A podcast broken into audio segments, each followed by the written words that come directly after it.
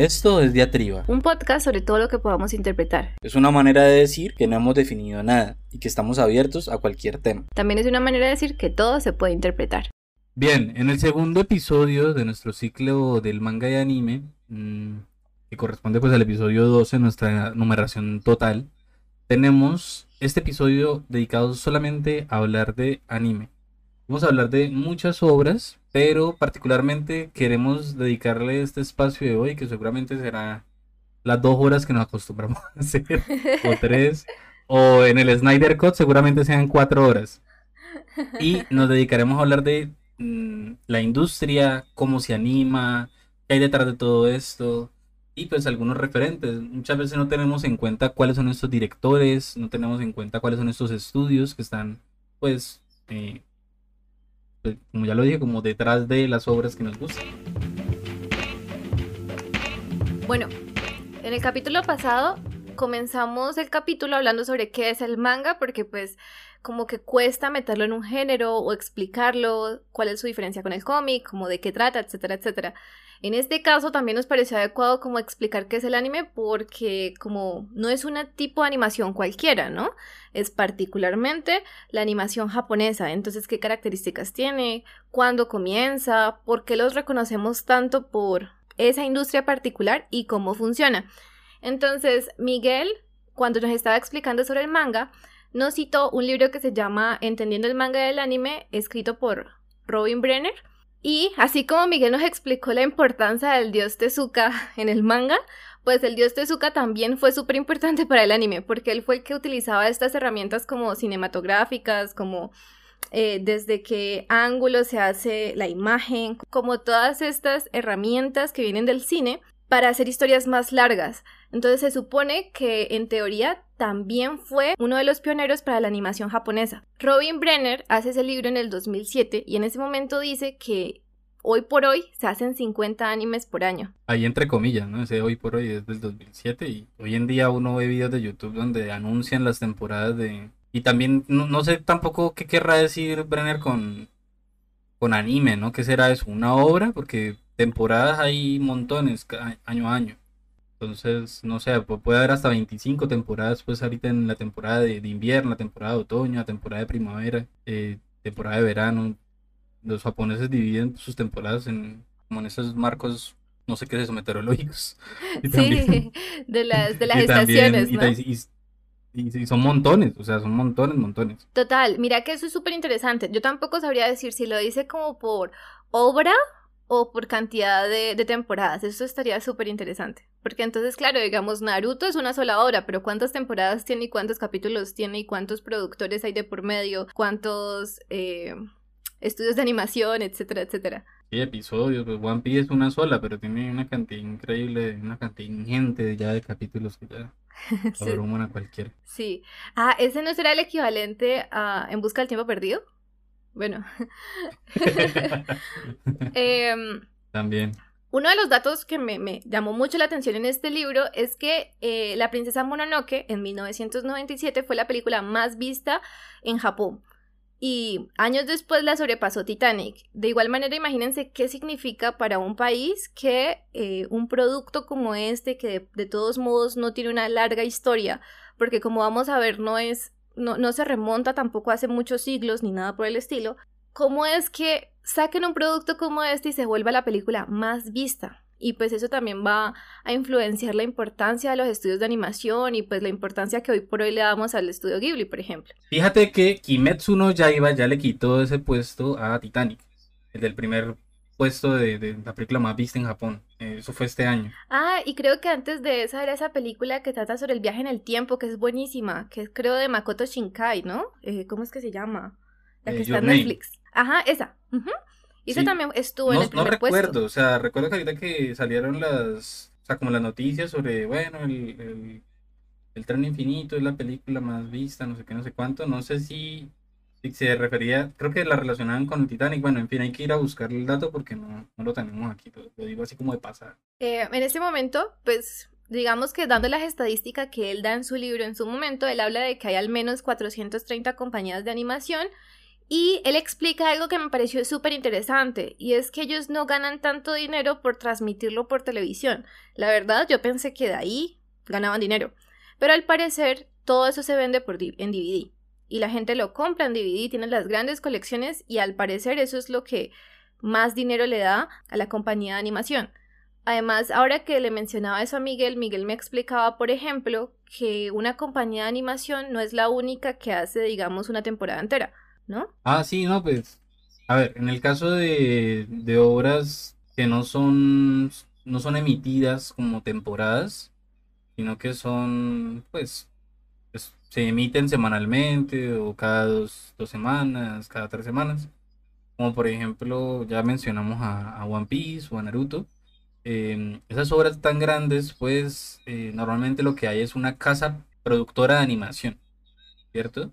Y esta casa productora de animación lo que hace es decirle, bueno, estos estudios chiquitos o estos estudios cualquiera, usted anímeme esta, hágame la animación de esta escena, hágame la animación de este episodio, este arco te lo encargo a ti, este arco argumental, este arco narrativo se lo, te lo encargo a ti, este otro a ti.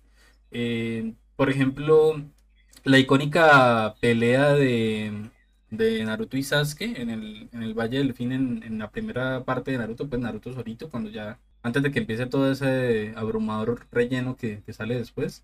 Eso se lo encargaron particularmente a un estudio que le puso la ficha y dijo vamos a hacer la pelea bien animada y por eso todo el mundo la reconoce y la recuerda con cariño. Exactamente, y más adelante, eh, cuando hablemos un poquito de cómo se construye el anime, vamos a ver que se distribuye así exactamente como le dice Miguel, como por arcos, pero también como por fotogramas claves y fotogramas secundarios o de transiciones, una cosa súper interesante. Estoy buscando porque me acordé de ese dato de, de, lo de Naruto y me olvidó quién lo había hecho, en algún momento lo supe.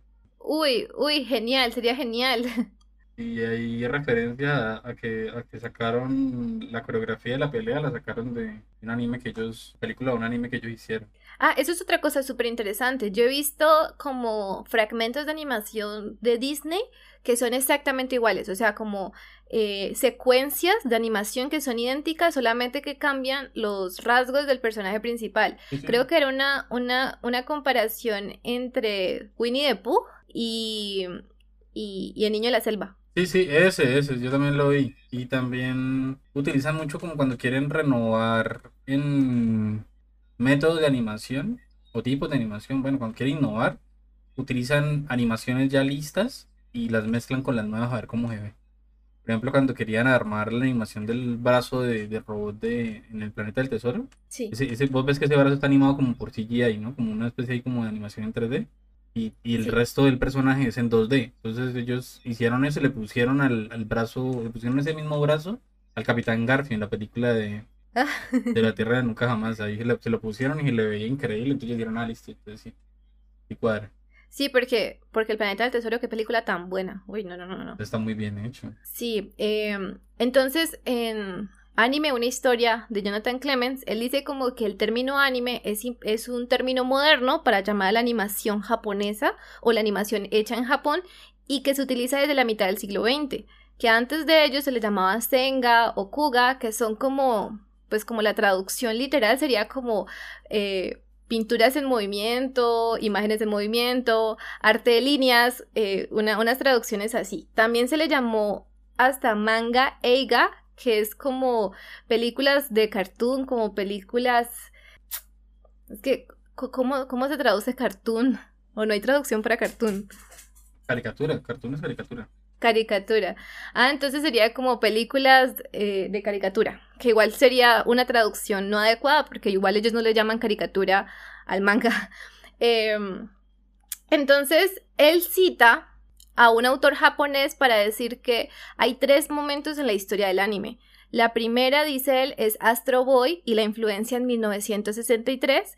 ¿Y quién hizo Astro Boy? Pues nada más y nada menos que la persona que es como que es como un dios en toda esa industria, que es ¿cuál es el nombre de Tezuka? Osamu. Yo le digo Tezuka. Osamu Tezuka, exacto. Después dice que hay un segundo momento de la historia del anime que es em, cuando aparece Náusica en el Valle del Viento en 1974 y un tercer momento que es Evangelion y la princesa Mononoke que es en 1995 y 1997 que es pues como el momento en que ya el anime llega a Occidente y tiene un impacto como tan grande. Él dice que en estos tres momentos, tanto de Astro Boy, de Nausicaa y de Evangelion, todos tienen una expansión de este tipo de arte a otros lugares del mundo.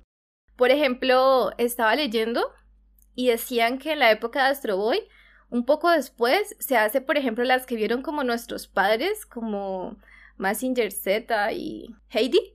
Y por ejemplo, Heidi, dicen que el mundo creía que Heidi había sido hecho en Italia, por alguna razón. Ah, Yo no sé si es que... Pues no sé si Italia, pero sí tal vez como en Europa, ¿no? En general. Porque como, como Heidi es de Suiza, creo. O sea, Heidi vive en Suiza. Exacto. Exacto, pero no, creo que creían, según lo que me apareció en uno de estos libros, creían que habían sido eh, animadores italianos. ¿Y sabes quién trabajó en eso? ¿Quién? Hayao Miyazaki. Ah, mira tú. Imagínate. Eh, después, Jonathan Clements cita a Foucault para decir como que, bueno, pero es que el anime es un objeto en la historia, entonces no se puede analizar por sí solo. Y ya la vida se pone muy filosófica, entonces me tocó ir a buscar otro libro. Entonces, pero lo más interesante es que Clement dice como que listo, hay estos tres momentos según autores japoneses y sin embargo, en el 2004 se encontró el primer film que tiene dibujitos y que al ponerse como en forma de secuencia hace animación. Y se encuentra, e, este, este film se encontró en Japón y data de 1907. Entonces se considera como el primer fragmento animado de Japón. No se puede decir que es el primer anime porque igual ya vimos que el, eh, el, concepto de anime o el nombre de anime pues se refiere particularmente a la animación japonesa, películas, series, etc. Ese fragmento tan chiquito... Y creo que también, creo, que también se refiere como un tipo particular de, de narrar, ¿no? y de narrar audiovisualmente, digo yo. Totalmente, exacto. Entonces, a esto como, como tan nuevo, como tan básico, no se le puede llamar anime todavía. Este video está en YouTube, probablemente lo vamos a compartir en el Instagram por si lo quieren ver. Son tres segundos, tres segundos que datan de 1907. Y a mí me parece como tan increíble pensar que en esa época alguien se puso a hacer unos dibujitos encima de, del acetato del film y luego lo encontraron entre basura en el 2004, lo ponen, lo reproducen y es un muñequito, es un personaje que hace una reverencia y que tiene un sombrerito rojo. Y, verlo es increíble, yo no sé a mí por qué me, me, me, llena como una cosa toda rara pensar que desde 1907 ya estaban pensándolo. Y además que mm, lo hacen en las ciernes pues del, pues la cuna pues del, del cine, ¿no? Mientras estaban pensando la industria del cine en otros lados ya esta gente está haciendo esa animación. La verdad es que sí me da un poquito como escalofríos, ¿no? Como huepa. Sí, exacto, como, como... Pero, pero tú, pero tú me mencionabas, Mafe, que igual lo que se considera como anime, anime, eh, tiene como, o sea, que ciertas personas toman un, hay un consenso alrededor de cuándo es, nace el primer anime, ¿no? Sí, exacto. Diga, digamos, como los teóricos se sientan y dicen como, pues, animación japonesa como tal, como la entendemos hoy en día, comienza en un momento más específico. Sin embargo, siempre están intentando encontrar como cuál fue el primero y ahí la cosa se hace más difícil. Eso sí los pone a pelearse, la verdad. Sí, sí, es como, como entonces hay gente que dice que este es el primero, los tres segundos del niño haciendo la reverencia. Yo, yo que sé tanto de esto, no mentiras, eh, pues a mí me cuesta pensarlo porque yo no creo que aquí esté todo lo que hay detrás del anime. O sea, tampoco diría... No, porque, porque tampoco narra una historia, eh, el, el film es mudo, eh, no, no se pensó pues como en este marco de... Es que además viéndolo, viéndolo así, la verdad es que el, anime pareciera que sí es sí, sí, surge como algo posterior al manga, ¿no? Como que de todos los aprendizajes que hubo a partir del manga y de, toda esta industria editorial, eh, el anime surge allí como, a ver, listo, así se hace manga y entonces vamos a ver cómo animamos a partir de todo eso que ya aprendimos al, hacer dibujos, eh, pues contando, contando historia a través de los dibujos. Totalmente, es por eso que cuando vos nos explicaste eso eh, mencionando a Tezuka, Tezuka es también muy importante para la creación del anime, porque él es el que dice como, bueno, ¿qué pasa si lo hacemos desde este ángulo? ¿Qué pasa si hacemos una historia más larga? ¿Qué pasa si utilizamos técnicas narrativas del cine para contar una historia? Y eso es clave para la animación. Sin eso no, no hay historias contadas como las que nosotros consumimos. Dato particular, eh, ampliando más la historia, esta la anécdota Disney Tezuka, eh, al parecer Walt Disney sí le llegó a decir a, a Tezuka en una, una en algún momento que se vieron, se vieron solamente una vez en la vida, según cuentan. Y Walt Disney le alcanzó a decir como, hey, me, me gusta mucho Astro, güey. Ay, qué ternura. ¿Vos te imaginas que la persona que vos sigas te diga eso? Pues claro, y entonces él, claro, yo imagino, y la persona que más admira, que le diga eso, genial. No, no le habrá dicho nada de, de Kimba, ¿no? Pero pues bueno, eso... En particular, para rellenar el vacío, el Kimba eh, lo animaron, pero Kimba, perdón, eh, el Rey León lo hicieron como unos dos años, un año después de que murió Osamu Tezuka, o sea, lo estrenaron ahí. Hubiese, yo creo que Tezuka con este cariño que le tenía a Disney ni siquiera se hubiese ofendido. Él hubiese dicho como, Jay, mi casa de animación favorita occidental hizo una película basada en mi obra. Sí. Bueno, uno no. Basada entre comillas, pero bueno. bueno, sí. Yo, o, o, si hubiese estado vivo, de pronto le ponían ahí en créditos basada en Quién sabe, ¿no? Sí. Hubiera sido hasta bonito. Una de las cosas que Clement menciona y que me pareció súper interesante es que él dice que el manga y el anime tienen una naturaleza híbrida. Y entonces es mucho de cosas que nosotros ya hemos mencionado, que es como la unión entre lo verbal y lo visual, pero pues en el caso de la animación aún más, ¿cierto? Eh, porque encima le agregamos voces, sonidos, efectos especiales. Otra cosa que él dice...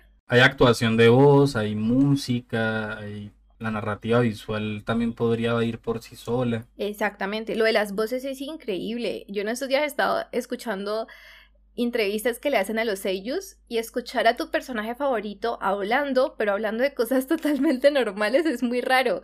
Cuando pues uno ya... Mm, que seiyu, para las personas que no sepan, seiyu es actor de voz. Sí, exacto. sí. Para los que no sean así tan otakus. Eh... ¿Y entonces? Eh, otra cosa que él decía era como que el anime y el manga, aunque yo diría que más el anime que el manga, la verdad. Aunque no, no, no. Basados en, en la explicación que, que, Miguel ya nos había dado sobre el, el manga, tiene razón. Dice también es un híbrido porque es el contacto entre Japón y Occidente moderno. Y es cierto, porque justamente es de la unión de ver a Disney haciendo lo que estaba haciendo, que, que comienzan como a crear un arte más refinado porque igual existía, pero no estaba como tan desarrollado como, como está actualmente. Pues creo que lo que lo que pasaba era que tal vez no querían contar historias, como, como tú dices, Osamu Tezuka se preocupa por hacer historias largas y, y, pues dicen, bueno, ¿cómo contamos historias largas? Cuando, naciendo de esa preocupación creo que ya desarrollan, eh, desarrollan el cómo hacerlo a partir de las técnicas y pues los recursos que veían que teníamos los occidentales. Y pues claro, si lo consumían y lo veían, pues iban a aprender eventualmente. Exacto, entonces como... Bueno, le dan una impronta y le dan una marca muy propia, ¿no? Por ejemplo, me, causa mucha, gracia, mucha gracia cuando dicen esto de, de Avatar, que Avatar, la leyenda de Aang, pues y la leyenda de Korra son el anime que no es anime. Sí, sí, total, uno lo ve y uno dice como, ah, no, pues un anime común y corriente, hasta que te das cuenta de dónde viene. sí, ah, es de Estados Unidos, entonces ya el anime eh, yo soy de pensar que la verdad, eh, Avatar, eh, la leyenda de Korra la leyenda de Aang sí son anime. Pero es una opinión un poco controversial. es que, Porque al parecer el anime también tiene que ver con dónde se hace, pero a mí me parece un poco eso, un poco xenofóbico, ¿no? Decir que solamente los asiáticos pueden llegar a hacer anime como solamente cine pueden hacer los occidentales, sería como... Total. Digamos, yo también, yo me iría por el lado de decir como que, bueno, si el anime japonés ya ha dicho cómo cuenta historias y tiene como ciertas narrativas y en este caso se reproduce una narrativa similar porque es que eh, hay ciertas cosas que son similares uno puede perfectamente decir como pues e, e, es, anime no es de Japón pero es anime porque sigue como ciertas reglas de ese tipo de animación. Y por ejemplo yo quisiera ver o sea quisiera morir y después bueno quisiera morirme como todos como todos. Sí como todos. Pero quisiera poder ver antes de morirme eh, un mangaka que no sea de, Oriente, ¿no? Como para ver qué tal, ¿no? No como porque sea necesario, sino como a ver qué tal contaría historias un mangaka y con las herramientas, los recursos y todas las técnicas que tienen los mangakas en, Japón y en, y en Corea, porque también en Corea y en China hacen mangas, manguas, eh, manjuas, eh, todas estas variantes. Quisiera ver cómo lo hacen occidental, ¿no?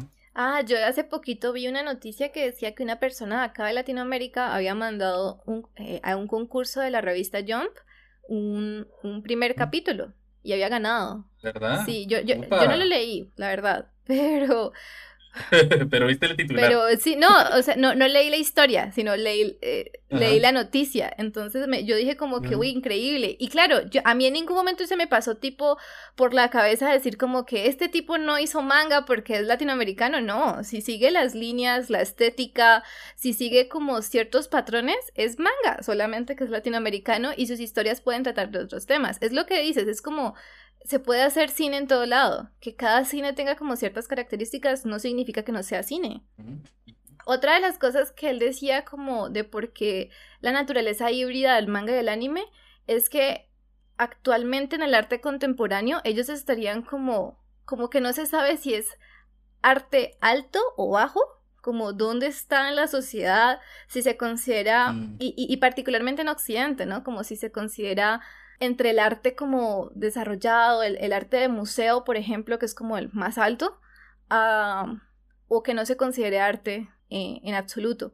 Y la cuarta cosa que él decía que lo hace, que hace su naturaleza híbrida, es que hace parte de una cosa que él dice que se llama como mixed media, que es como eh, todo este asunto que ya habíamos mencionado, como que tú del marketing, como que tú haces un manga y eso le sacan anime, le hacen figuritas y le hacen live action y le hacen juego y le hacen figuras y le hacen peluches y le hacen ropa y le hacen...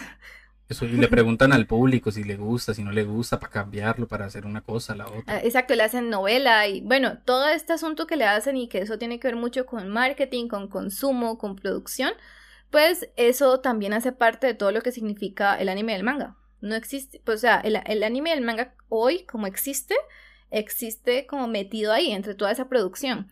Las figuras, por ejemplo, las figuras de, anime son súper importantes dentro del nicho, ¿no? Como las figuras de los cómics. Yo, yo, iba a decir que, que, venía desde antes con lo de las figuras de los cómics, pero no estoy segura. Pero es como en plan, las personas que leen cómics coleccionan figuras, mm. ¿no? Y eso mismo pasa con la gente que lee manga, colecciona figuras. Uno quiere tener las figuras. Sí, pues como una población que, le gusta le gusta la colección. Sí, eso. Pues, dividir. Tiende, tiende como a eso, pues también porque el mercado lo, determina uno así de esa manera, ¿no? Lo va. Te, te, va diciendo, mira, a ti te gusta esta obra, pues mira, tenemos 10 libros de estos que son de esta obra. Ah, sí. Pues me gusta, entonces yo qué hago, o los compro, ¿no? Porque qué más hago. Sí. Bueno, entonces, después de esos libros que ya mencioné, me tocó buscar otro que sí hablara sobre la historia, porque todos decían que iban a hablar sobre la historia, pero se remontaban a, cosas muy antiguas. Entonces yo decía como, hombre, yo quiero saber exactamente cómo comienza esto. Hacían era arqueología, ¿no? Hacían era arqueología y no Exacto, exacto, como Foucault, arqueología del saber, arqueología de la locura, arqueología del anime. Y, y también había mucho artículo como como, bueno, eh, ¿por qué el anime es tan importante ahora en Occidente? Etcétera, etcétera, pero pues yo no iba para eso. Eh, el último libro era como Cultura Visual Japonesa, Exploración del Mundo del Anime y el Manga, de Mark McWilliams. Este señor ya como que me lo aclaró un poquito más, él decía como que la historia de, del anime fue de muchos ensayos y errores por problemas técnicos, porque la animación es una vaina muy complicada yo recuerdo que en algún momento pues leía las primeras películas de Disney animadas, pues eso era fotogramas eh, pintados a mano. Entonces imagínate uno cuánto se demora haciendo una película así, bellísimas, pero cuánto te demoras. Decían que demoran como cuatro años, cinco, ¿no? En esas películas. Exacto, entonces es complicadísimo. Entonces, este señor decía como que, bueno, en esa época se hicieron películas japonesas, estamos hablando desde antes de la Segunda Guerra Mundial, se hacían ya películas animadas japonesas, pero no se pudieron recuperar ninguna. Hay fragmentos pequeñitos, pero nada como muy diciente, y eran de carácter político.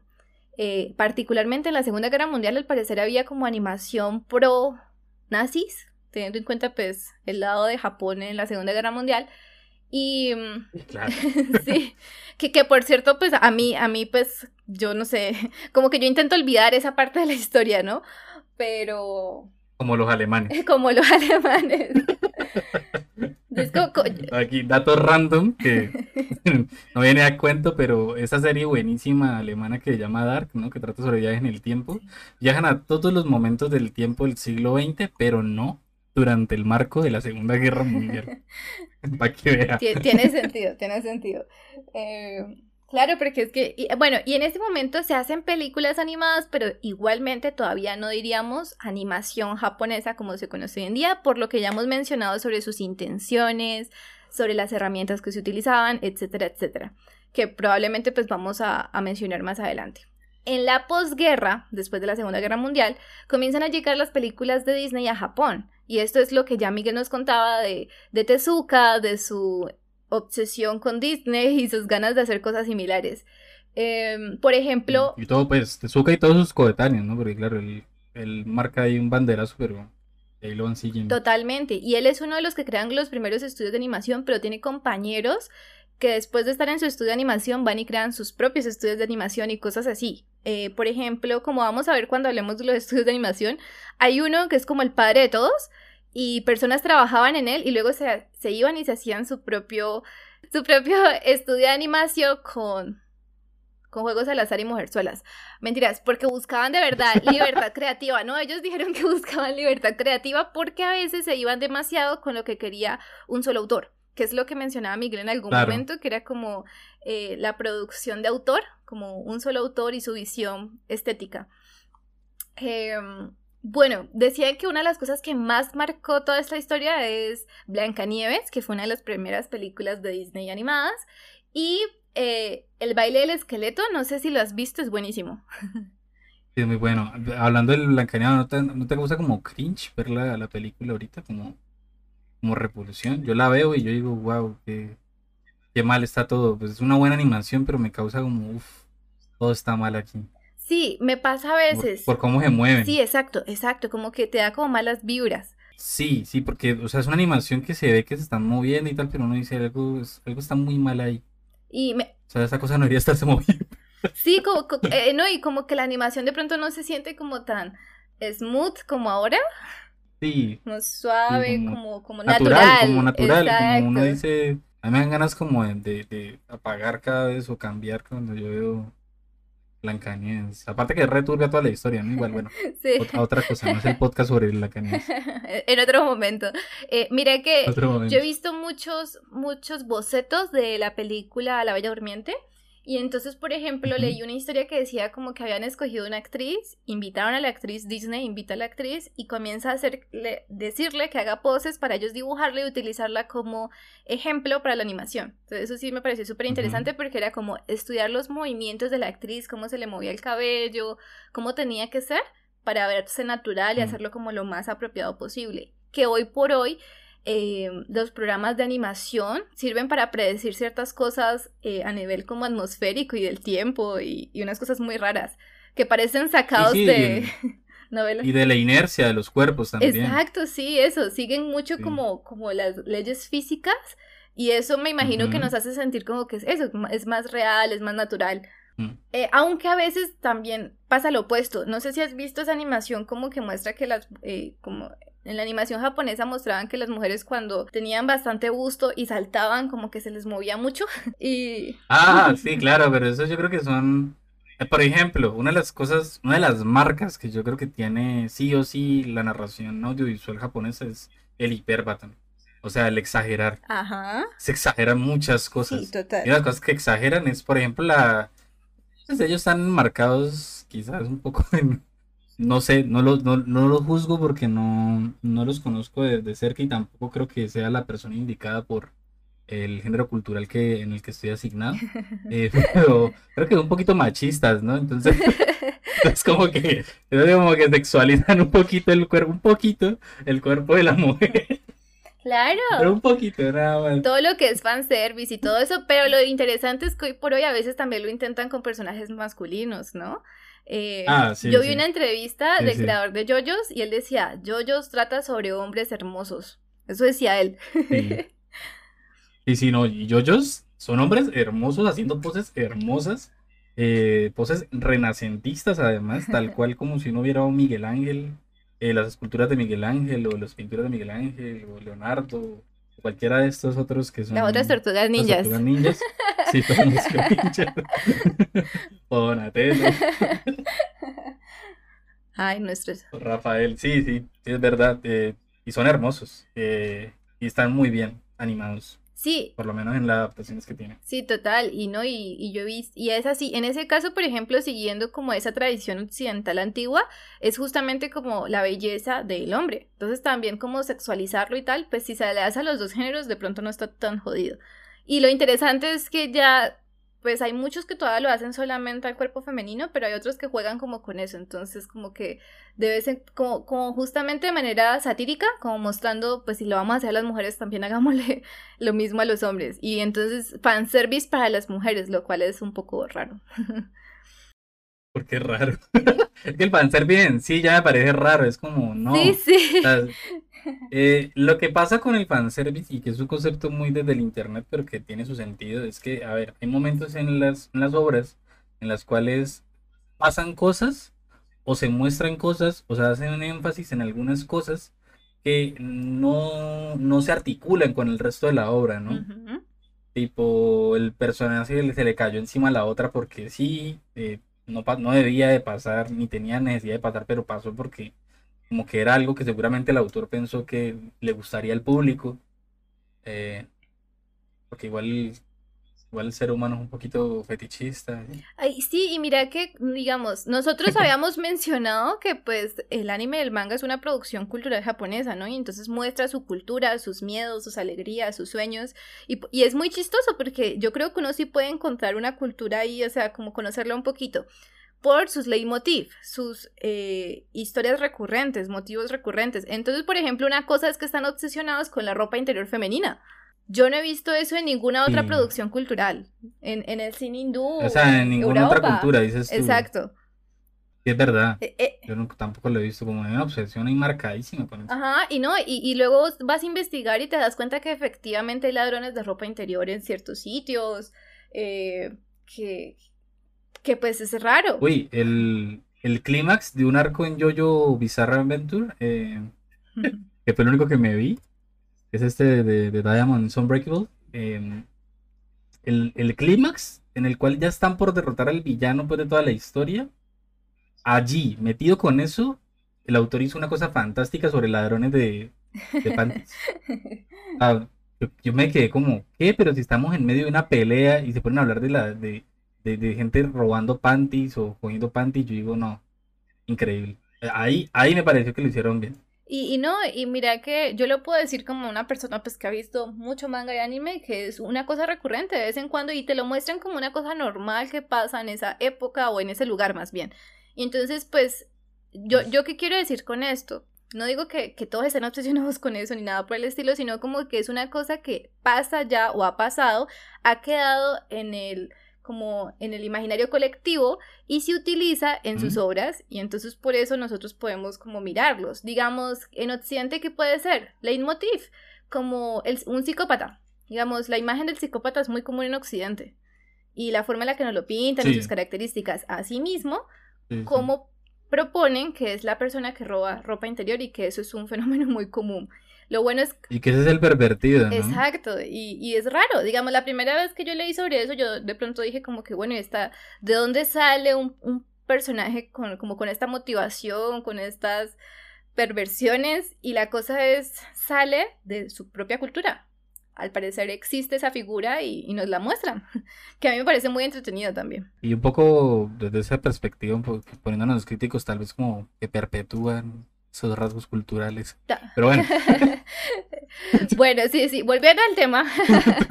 Em, es justamente cuando llegan estas películas de Disney a Japón que todas estas personas, como ya habíamos mencionado, Tezuka y, y, sus contemporáneos, comienzan a decir como, bueno, ¿y nosotros por qué no hacemos algo a nuestro estilo? ¿Por qué no cogemos este manga que nos encanta o por qué no contamos historias, nuestras historias en esta forma. Entonces no es hasta 1958 que se conforma la mayor productora de cine de animación en Japón, que es Toei. Yo no sé si lo estoy em, pronunciando correctamente. Toei Animation. Sí, exacto. Hoy por hoy se llama Toei Animation, pero pues antes se llamaba solamente Toei, que eran como el acrónimo de, de productora de cine de animación. Eh, y esta, e, esta productora, que por ahí estaba relacionada con Tezuka y toda la vuelta, esta productora ganó diferentes premios, hizo diferentes largometrajes, comenzó con largometrajes y fue el primero en digitalizar el proceso de animación. que eso fue como el avance pues del siglo, porque fue lo que propuso o como el que, el que logró que se hicieran otros productores de, de cine, de animación, otros, otros estudios de animación, porque ya al digitalizarlo, pues ya, digamos, la cantidad de trabajo pues mermaba un montón. Es que yo sigo pensando, es que yo no entiendo cómo se hacía la animación antes. Todavía, todavía me cuesta un montón. Frame por frame, dibujo por dibujo. Exacto, es como tan increíble y, la cantidad de trabajo y todo lo que, todo lo que conlleva. Em, oh, antes, antes se solía manejar una tasa de, de, cuadros por segundo muy, muy baja. Entonces la imagen se veía un poco más pausada, ¿no? Que a veces los animadores hoy en día ya tienen la libertad de, de elegir como cuántos cuadros por segundo quieren en tal escena o tal otro para conseguir ese efecto, porque entre menos cuadros por segundo se genera como una sensación como de, de poca fluidez en la imagen, Exacto. que hay una transición un poco más brusca. Y a veces quieren conseguir eso, y a veces quieren conseguir que la animación se vea un poco brusca, entonces para tal escena o tal momento lo quieren así, entonces lo hacen de esa manera, pero pero hoy en día tenemos una fluidez increíble. Hay animaciones que tienen tantos cuadros por segundo que la animación se hace tan rápida y tan fluida que es tremendo. Exactamente. Me parece que eran 24 por, por, por, minuto, por segundo. Sí, creo que eran 24, que es como la como el, eso tiene que ver con también con la cantidad de, fotogramas. No sé si fotogramas, no sé, como la sensibilidad que tenemos, que tiene el ojo humano pues a la luz. Exactamente, sí, tiene todo, todo que ver eh, con eso. Pero pero ahorita ya eso ya se puede pasar divinamente, hacen 64 fotogramas. Claro, gracias a la digitalización y pues todo lo que eso conllevaba. Entonces la vaina es como que en realidad primero se crea todo ahí como eh, el productor de cine de animación. Sin embargo, les cuesta mucho, a Japón le costó mucho comenzar con las series para televisión, que es lo que nosotros podemos considerar anime. Digamos que al hablarlo con alguien, las personas nos pueden decir como el anime son las series animadas de Japón, pero en realidad también habría que meter pues las películas, largometrajes. La vaina es que tengan como ese formato de animación japonés y ese tipo de cosas. Y también, hoy en día también se produce en Corea del Sur, Ajá, eso ya. China. Y en otros sitios. Y pues ya hemos mencionado que también creemos que, eh, el avatar también tiene que ver como con eso. sí, yo creo que avatar también. Pero caso particular el del avatar. Sí, entonces imagínense que, que, lo que nosotros consideramos ahora como tan normal, que son las series de anime, ¿no? Lo que podemos encontrar en Netflix, lo que podemos encontrar en, en estas plataformas, pues en realidad costó un montón. ¿Por qué? Porque ellos no estaban seguros de poder sacar capítulos cada semana. Y les costaba mucho porque es que de todos modos, a pesar de que ya podía digitalizarlo, pues hay mucho trabajo de por medio para hacer un capítulo. Y sin embargo, adivinen quién fue el primero en meterse en ese problema. Pues, ¿cómo no? El dios Osamu Tezuka. Que él dijo como, vamos a hacer Astro Boy, vamos a cambiar la historia de la animación en Japón y por ahí derecho en el mundo. ¿Sabías, Mafe, que, que aún hoy la animación pues cuesta tanto al momento de serializarla? Es decir, cuando dicen, vamos a sacar tal temporada uno, uno por semana. Eh, la demanda es tan fuerte y, y, pues los tiempos de trabajo en Japón son tan duros que, que incluso con todo lo que ellos tienen para trabajar y con todo el tiempo que, dedican a eso para sacar una serie, de todas maneras, al momento de serializarlas, eh, muchas veces pasa que, el episodio no está listo, es decir, el episodio que nosotros hemos emitido muchas veces no está listo, eh, sino hasta un día antes o el mismo día que lo van a, lanzar. Totalmente. Miguel, a mí me pasó con un anime que no quiero dar el nombre porque es una vergüenza que yo haya visto eso, pero ese anime, eh, el, el, el estudio se atrasó terriblemente y comenzó a emitir eh, los capítulos a medio hacer. Entonces vos veías los eh, fotogramas de transición, es decir, los que están como en medio de escenas importantes, mal dibujados. Y que son como sketches. Sí, exacto, son como, sketches. Como, como borradorcitos. como borradores. Y es increíble porque, porque lo que ellos hicieron fue como que para no, no atrasarse del todo los publicaban y una semana después ya los daban como era, ya pues corregidos y bien hechos pero de todos modos publicaban los primeros, entonces como que quedó una muy mala imagen de, esa serie, por eso. ¿Cuál es? No, no, no, es horrible. ¿Cuál? ¿Cuál es? No, no, el mero, el tema y todo es horrible, es horrible. Em, entonces, a partir de, de Astro Boy comenzaban a decir como, bueno, encontramos una vaina gigante, la gente está pidiendo animación, a la gente le encantó esta vaina, tenemos que encontrar otras cosas. Una de las cosas más interesantes es que al parecer en los 60 y en los 70, que fue cuando ya comenzó a serializarse, eh, las primeras obras, muchas de ellas eran originales, se creaban solamente para anime, que eso es una cosa que, en el libro dicen que se va perdiendo, que como que a, medida que mm. comienzan a hacer estas obras, luego comenzaban a decir como, oh, hombre, tenemos acá una pila de posibles adaptaciones o cosas para adaptar, ¿por qué no comenzamos a hacerlo? Entonces, como mm. otro momento de la animación es cuando ya dicen como vamos a comenzar a adaptar el manga porque la gente lo quiere y porque podemos hacer cosas fantásticas con ello. Y es que pensate que ya...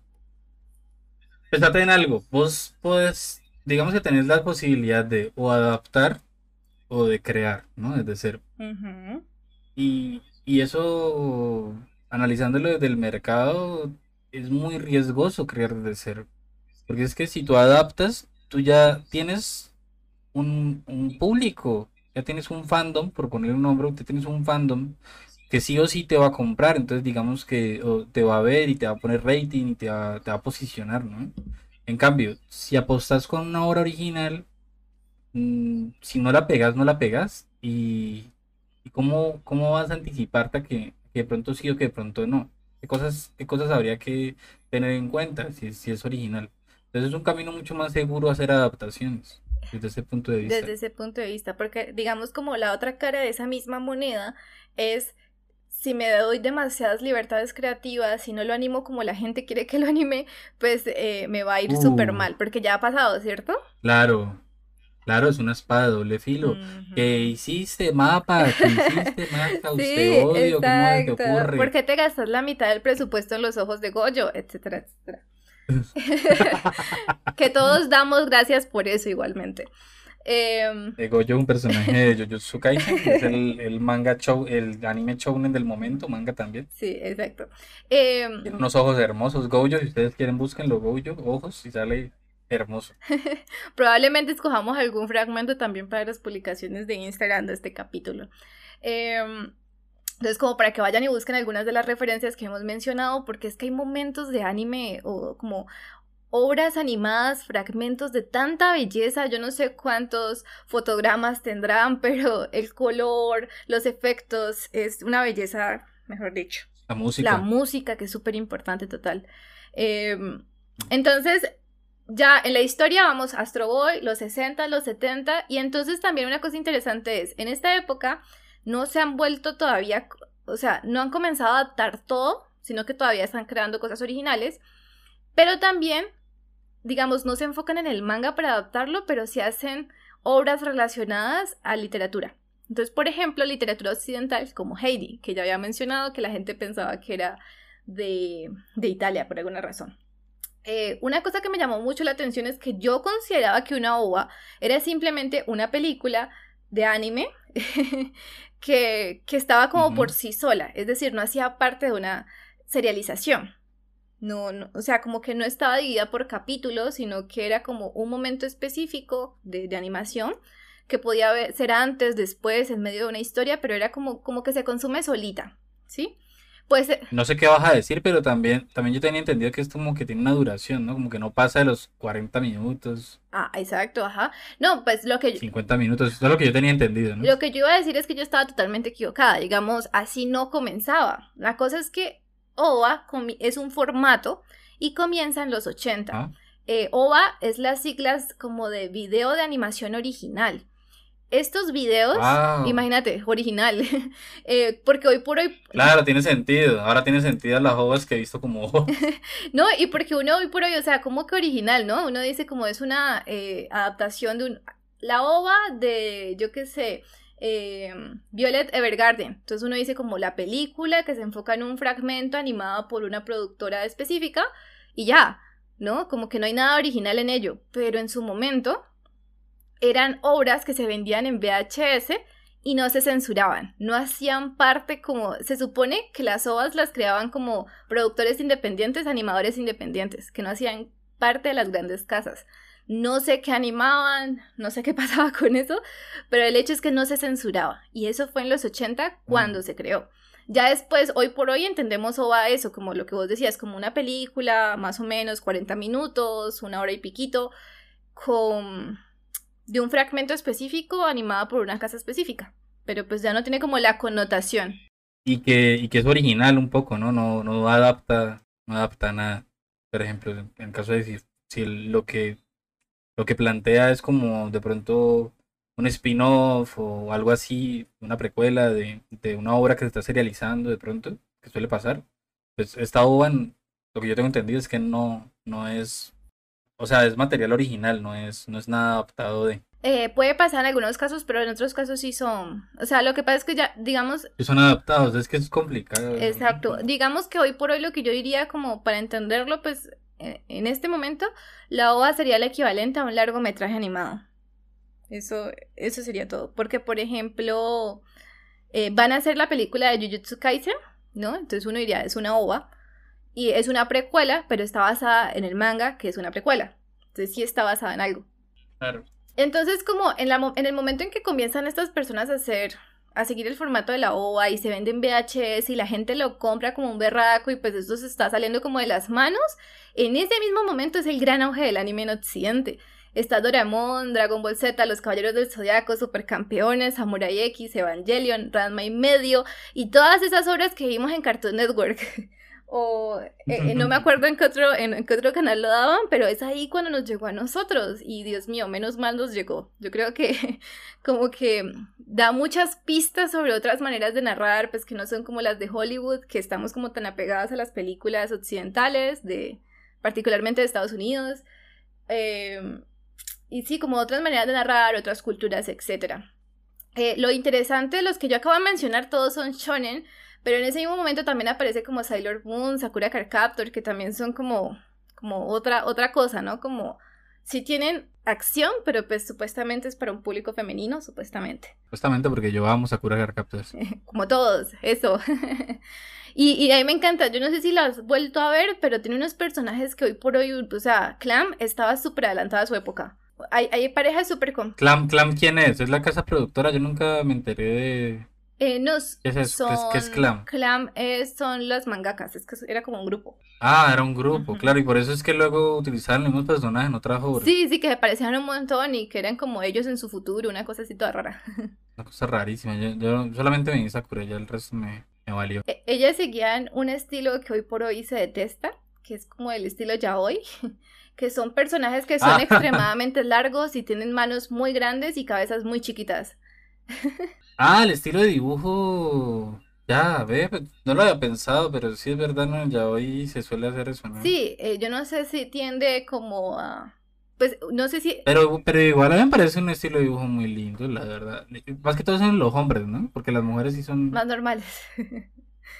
normal. Pero, menos, menos alargada, digo yo. Lo más chistoso es como, pues, e, es, que es cuando se ve en perspectiva, cuando ves, por ejemplo, que una mano es como del tamaño de dos cabezas, que uno dice como que, hombre, algo, algo raro está pasando anatómicamente. Y... algo, algo nos quiere decir también. y, y, pero la cosa es como que vos te vas, y eso es otra vez un reflejo de la cultura. Yo he visto series eh, no animadas, o sea, como novelas japonesas y así, y de vez en cuando un personaje te dice como que, ah, es que él era muy atractivo porque su cara es muy pequeña. Y al parecer eso es mm. algo bello, no sé. Rarísimo. Sí, cosas. Pero lo he escuchado. ¿Cierto? sí. muy raro, pero también lo he escuchado. Sí, sí, y ellos lo dicen como, como una, una cualidad. Em, no, no, no, no, lo, he escuchado en, en, Oriente, lo he escuchado en Occidente. Ah, güey, pues chicas, yo no, yo no sabía. Muy raro. Pero bueno. Eh, entonces, también aparece Evangelion, y Evangelion es el que, según este libro, abre las puertas para tramas complejas. Y recordemos que hoy vamos a hablar de Evangelion es porque también es una obra original, o sea, creada expresamente para animación. Digamos, en esta época dorada de la animación, porque entonces llega a todos estos sitios y se comienza a conocer tanto, y son obras buenas, extremadamente buenas, también aparecen largometrajes animados de Satoshi Kon, por ejemplo. También aparecen los de Ghibli, entonces Perfect Blue, eh, Mi vecino Totoro, La princesa Mononoke, que como dije en su momento fue la película más vista, entonces como que comienza a, revelarse la verdadera importancia de esta animación, como lo que puede llegar a ser, que puede contarnos historias dramáticas, que nos hagan llorar y que no son pues solamente muñequitos como, como pasa, como, como de pronto es concebido acá en Latinoamérica. Ya a partir de ese momento, como que tenemos esta etapa dorada y comienzan a hacer adaptación. Como que dicen, bueno, nos cansamos de hacer cosas originales, vamos a comenzar a adaptar más vainas y entonces son un poco como en la actualidad. También se comienza a diversificar las obras. Entonces tenemos géneros como el slice of life, más romántico, psicológico. Comienza a haber fansubs, que eso hace pues que llegue a mucho más sitios porque la gente yo odio ver fansubs de otros sitios porque creo que no reflejan la voz de los verdaderos. O sea, me gusta escucharlos pues en japonés porque hay un trabajo ahí. Es como ver películas en su lenguaje original. Pero pues en su momento se hacía para que llegara a más sitios y eso ayudó a que pues hubiese mucha mayor difusión y la gente pues conociera más sobre todo esto.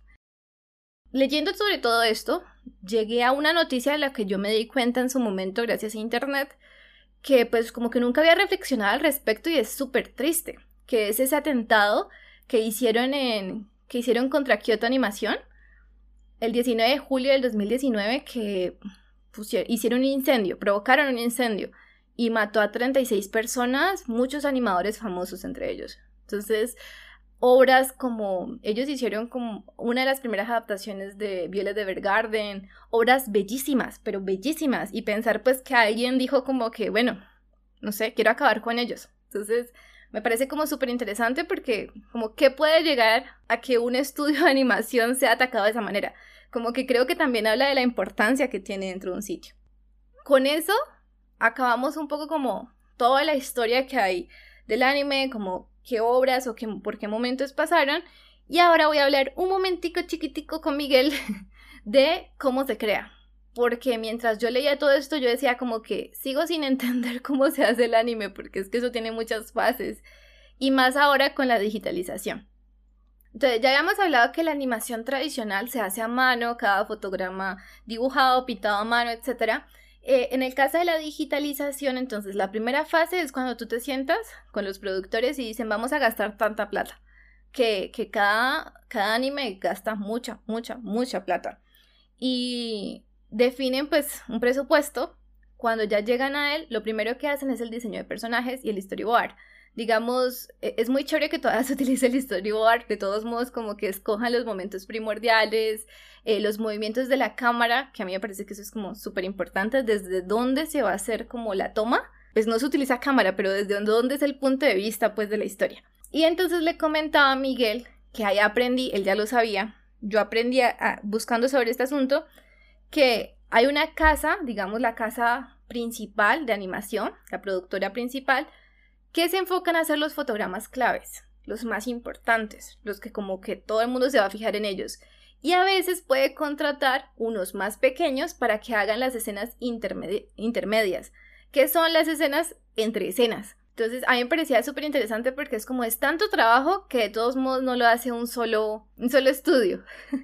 ah, y entonces hoy por hoy en la parte de la digitalización es que estos dibujos luego se llevan, se escanean y se colorean a computadora, es decir, ya no se eh, pintan a mano, y que se hace en postproducción. Se hacen los efectos especiales que unen la obra y la unión de las voces y los sonidos, de los sellos y los sonidos. Entonces pasa por todo esto y ya lo final final pues es la um, distribución. La llegada pues a los hogares japoneses o en nuestro caso a las plataformas de streaming para verlos. Entonces, y pasa lo que Miguel nos contaba, como que a veces pueden tener preparado el capítulo un día antes. Y fíjate que, bueno, todo este proceso que acaba de decir Mafe, todo este proceso eh, está para todos nosotros a manos de un gran director en, una serie que se llama, eh, bueno, no, no voy a decir el nombre en japonés porque estoy aquí en ridículo. Voy a decir en inglés que quedó en ridículo, pero no tanto. Keep Your Hands Off Eosuken, que, que pues traduce como no te acerques al club de cine. Y son, es, un, es una historia, es un anime, pues basado en un manga, que trata sobre tres chicas que quieren crear precisamente es un club de cine y empiezan a hacer películas de animación.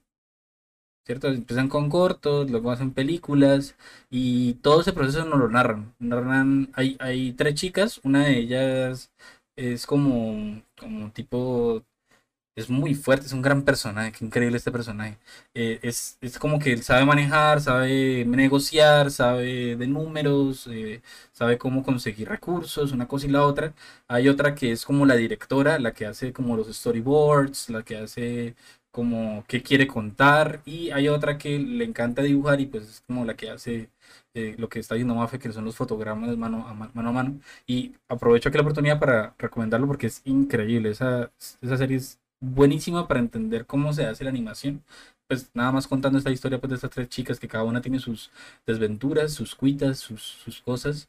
Eh, en una serie pues que es como de ese tipo de slice of life, que un poco loca, porque la verdad es loca. Creo que tiene, creo que tiene algo que ver este señor que hace la animación de del que ya vamos a hablar, que es eh, esa serie de Devilman Crybaby. Baby es de una tipo de animación loquísima y pues también aquí lo, lo refleja un poco y es, es, como amor puro a la animación, a cómo se hace películas de animación o cómo se hace la animación en sí, ¿no? No necesariamente cine. Exacto. Eh, y de pronto que son un poco como más originales en, en, el, en tanto como que no buscan la representación de la realidad, no, no creo que eso sea más original, pero como que no solamente busquen la representación de la realidad como cómo se mueve un ser humano, sino como juguemos con eso.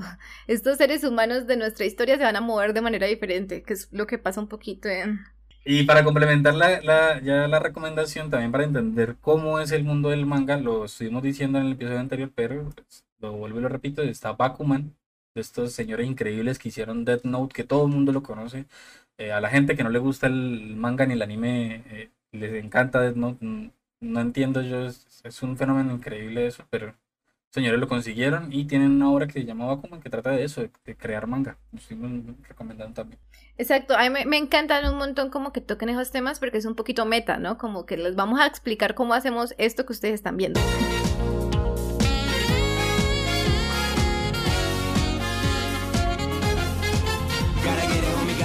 Bueno, entonces cuando nosotros estábamos buscando los estudios de animación nos pusimos a pelear por quién iba a hablar de cuál. y como... Entonces, por ejemplo, yo me quedé con mapa. creo, que, creo que simplemente ahí solamente pues lo hice de primerita, entonces gané. Y el otro, en cambio, Miguel me dejó cambiarlo por otros dos. Hubo un intercambio equivalente allí. Em, mapa es un estudio de animación japonés que se creó en el 2011 por Masao Maruyama eh, es muy joven. Como vamos a ver en algún momento, hay unos estudios de animación que son muy, muy, muy viejos. Miguel tiene algunos de los más viejos. Y mm, entonces tienen pues unas obras históricas, o más bien como hitos en la historia. Mientras que estos pues son estudios más jóvenes. Sin embargo, por ejemplo, MAPA, que es un acrónimo, pero yo no me acuerdo de qué, eh, fue, fue creado por un ex productor de Madhouse. Entonces esto es algo que yo ya había mencionado, que era como que tú trabajas en, una, en un estudio de animación y luego te vas y creas el tuyo propio, porque de pronto quieres hacer otra estética, de pronto quieres hacer otra clase de historias. Con Mapa yo he notado que han hecho adaptaciones de obras menos, menos clásicas, hablando de géneros. Entonces, por ejemplo, más tienen obras que hacen parte del género ya hoy y eso no es muy común no se suele adaptar mucho a esa clase de obras. Entonces, me parece súper interesante que los escogieran y lo hicieran de una manera tan bella, porque la hicieron adaptaciones preciosas. ¿En cuál obra hablas de Yuri o de Banana? Las dos. entonces, Las dos. Entonces, justamente, eh, Mapa hizo Yuri on Ice y Banana Fish, que son dos obras. Bueno, Banana Fish se, tiene ahí como pues el asunto como que si, si es ya hoy o no, porque pues tiene otros temas mucho más importantes de por medio. Yuri on Ice también porque es como de deporte, pero también es psicológico, pero sí hay una historia de amor entre dos hombres. Entonces es, es interesante porque igual es una cultura que, que, no es muy abierta a ese tema. Creo que, creo que ahí hayas tocado un tema interesante, ¿no? Yo creo que igual Yuri on Ice es un Spokon clavado porque todo el arco es, es de deportes. Y creo que es importante que, que ya estemos trascendiendo. Bueno, también tiene que ver el tipo de narrativa. Me parece interesante que ya en ese tipo de cosas, en ese tipo de relatos, ya encontremos. O sea, sin, tabúes, sin nada, que encontremos ahí amor entre dos manes o dos viejas, lo que fuera. Y en Banana Fish también, lo estuve pillando, está disponible en Amazon para quienes lo quieran ver, lo, lo puedan ver en Amazon Prime Video. También se ve interesante, tiene más que ver como con cosas de mafia, ¿no? Sí, sí, hay sangre, hay tristeza, o sea, eso es una tragedia. No lo vean si no les gustan las tragedias. Y, eso, como que lo del género pasa un segundo plano. Entonces eso es súper bello, porque es como, hay buenas historias donde los personajes pueden ser homosexuales o no serlos. O sea, como que ahí existe. Eh, a, no ser que la historia sea sobre, pues, sea romántica, ¿no? Entonces todo el, toda la historia trate de eso. De eso, exacto. Em, tienen unas, digamos, ¿cuáles yo recuerdo particularmente de, de mapa? Entonces está, los voy a decir en japonés, probablemente voy a asesinar los nombres, ahí no hay nada que hacer. Em, el primero, uno de los primeros, o sea, como de los más antiguos de mapa es Sakamichi no Apollon, que es de música, como un grupito de estudiantes que se pueden hacer música, muy bello. Sankyu no Terror, que es de terroristas, entonces también como como todo distópico, muy interesante. Ya Yuri on Ice que habíamos... Pero, pero allí los terroristas son los protagonistas. Sí, que es lo más interesante. Y, no, y, creo que no matan gente, creo que o sea, son terroristas, pero eh, no matan gente. Creo que es como la consigna. Pues intentan un poco no hacerlo, pero pues también muestran como que tienen mucha rabia contra el sistema o el Estado por lo que les hicieron. Eran experimentos y cosas así. Yuri on Ice eh, trata de el deporte de ¿cómo, cómo se lee? Patinaje artístico. Eso, patinaje artístico. Y por ejemplo. Sobre hielo. No sé si sea, no sé si haya uno que no sé sobre hielo. De pronto, entonces sí es adecuado decir sobre hielo. Y, y sabes que, por ejemplo, las lágrimas de Víctor, hay un capítulo donde Víctor llora y hacete cuenta el mismo cariño que le tienen a Goyo. Unos ojos que vos decís como, Dios mío, cómo le animan los ojos así, cómo puede ser un personaje tan bello. Es increíble. Y las lágrimas parecen sacadas de Estudio Ghibli. Yo no sé si han notado que las lágrimas en Estudio Ghibli son unas lágrimas como grandes y muy redonditas y muy lindas. Entonces ahí también pasa eso. Y pareciera, y pareciera que fueran grifos, la verdad. Sí, sí. Son... Y los ojos se convierten como en grifos, literal. A mí me encanta cómo lloran esos personajes. Y luego pasa a obras como Kakegurui, que eso es una obra, a mí me encanta esa, esa serie y eso es sobre una muchacha que es adicta a las apuestas y prácticamente... En un contexto, un contexto que le potencia esa, esa adicción. Ajá. Pero otra, en una serie donde la adicción esté mal vista, pues de pronto no, no estaría tan épico, ¿no? Pero ahí se lo... Ahí se lo, lo, lo que lo impulsan, lo promueven. Es una escuela que, que, está regida, sus sistemas de poder están regidos por las apuestas. Quién gana más apuestas, quién pierde. Exactamente. Y en, y en ese mundo, pues, este personaje, pues, lo disfruta mucho de manera prácticamente pues como erótica. ¿Erótica? Sí. Eh, Banana Fish, ya Miguel lo mencionaba, tiene que ver con mafia, con em, explotación infantil, tiene temas horribles, horribles. Uno no se espera temas tan pesados, tan traumáticos. El pobre personaje principal, Ash, pasa por situaciones realmente terribles. Eh, luego hay dos, Dororo y Dorojedoro, que Miguel ya había mencionado. ¿Pero por qué, por qué lo juntas? No, no, no. ¿Por, el nombre, porque aparecen un montón. no, pero, a ver, Dororo, creo que lo mencionamos en el, en el, episodio pasado, trata de un chico que pierde. Este, este es un remake, eh, una reinterpretación de la historia de, de Osamu Tezuka y trata de un chico pues que pierde las extremidades, las busca enfrentándose a demonios, muy bacán. Y Dorohedoro no tiene nada que ver, no es Osamu Tezuka es un manga más bien nuevo. Eh, estos dos mangas, particularmente los dos están... Ah, bueno, no, Dororo está en Amazon Prime Video y Dorohedoro está en Netflix. Increíble, si tienen, si tienen oportunidad de verse Dorohedoro, los dos. Pero la verdad es que mi favorito es Dorohedoro. Mm. Es increíble, esa serie... Eh, yo creo que es lo más diferente que yo he visto en el anime hace mucho tiempo. Pasa mucho que en esta industria como está tan llena de, estudios, tan llena de gente, eh, pueden llegar a pasar lo que pasa en cualquier tipo de arte, ¿no? Que se repiten, que se parecen, que se vuelve trillado, que se vuelve cansino. Y Doro de es, es una bocanada de aire fresco, ¿verdad? Que es increíble. ¿De qué trata? Trata de, em, en un mundo, hay un mundo en el cual se está viendo como, se ve perjudicado porque es un lugar en el cual van a experimentar unas personas que llaman hechiceros que vienen de otra realidad y van allá a practicar su magia y convierten a la gente en lo que les da la gana porque pues ellos son poderosos y los que están ahí no. Y, hay un señor que lo convierten en caimán y no sabe quién era antes y va buscando a los hechiceros, matándolos para entender quién fue el que le hizo eso. Es increíble, va a ser increíble. Es que, y, mira lo, variado. Es que Mapa es como un estudio que se ha enfocado en, obras tan distintas, tan bellas, que uno dice como que las ha elegido muy bien, ¿sí me entiendes? Como que no han elegido cosas similares y han podido jugar con eso. Kakegurui, hablamos sobre, pues, como la trama, pero la animación también es preciosa. Tiene un movimiento, tiene unas características geniales. A mí me encanta que Kagegurui es tal cual como la Yagami comiéndose una papa. Cuando dice, me como una papa. Pero todo el tiempo. Resuelvo ecuaciones con la mano derecha y escribo nombres con la izquierda. Ahora tomo una fritura y la como. Todo es muy dramático, cada acción es importante. Eh, ah, bueno, hablando de animación, Doro Doro es diferente a todas estas también porque tiene una animación que está más, más bien en 3D. Eh, que yo lo vi y yo dije, no, no me va a gustar porque no me gusta. La animación es como en 3D.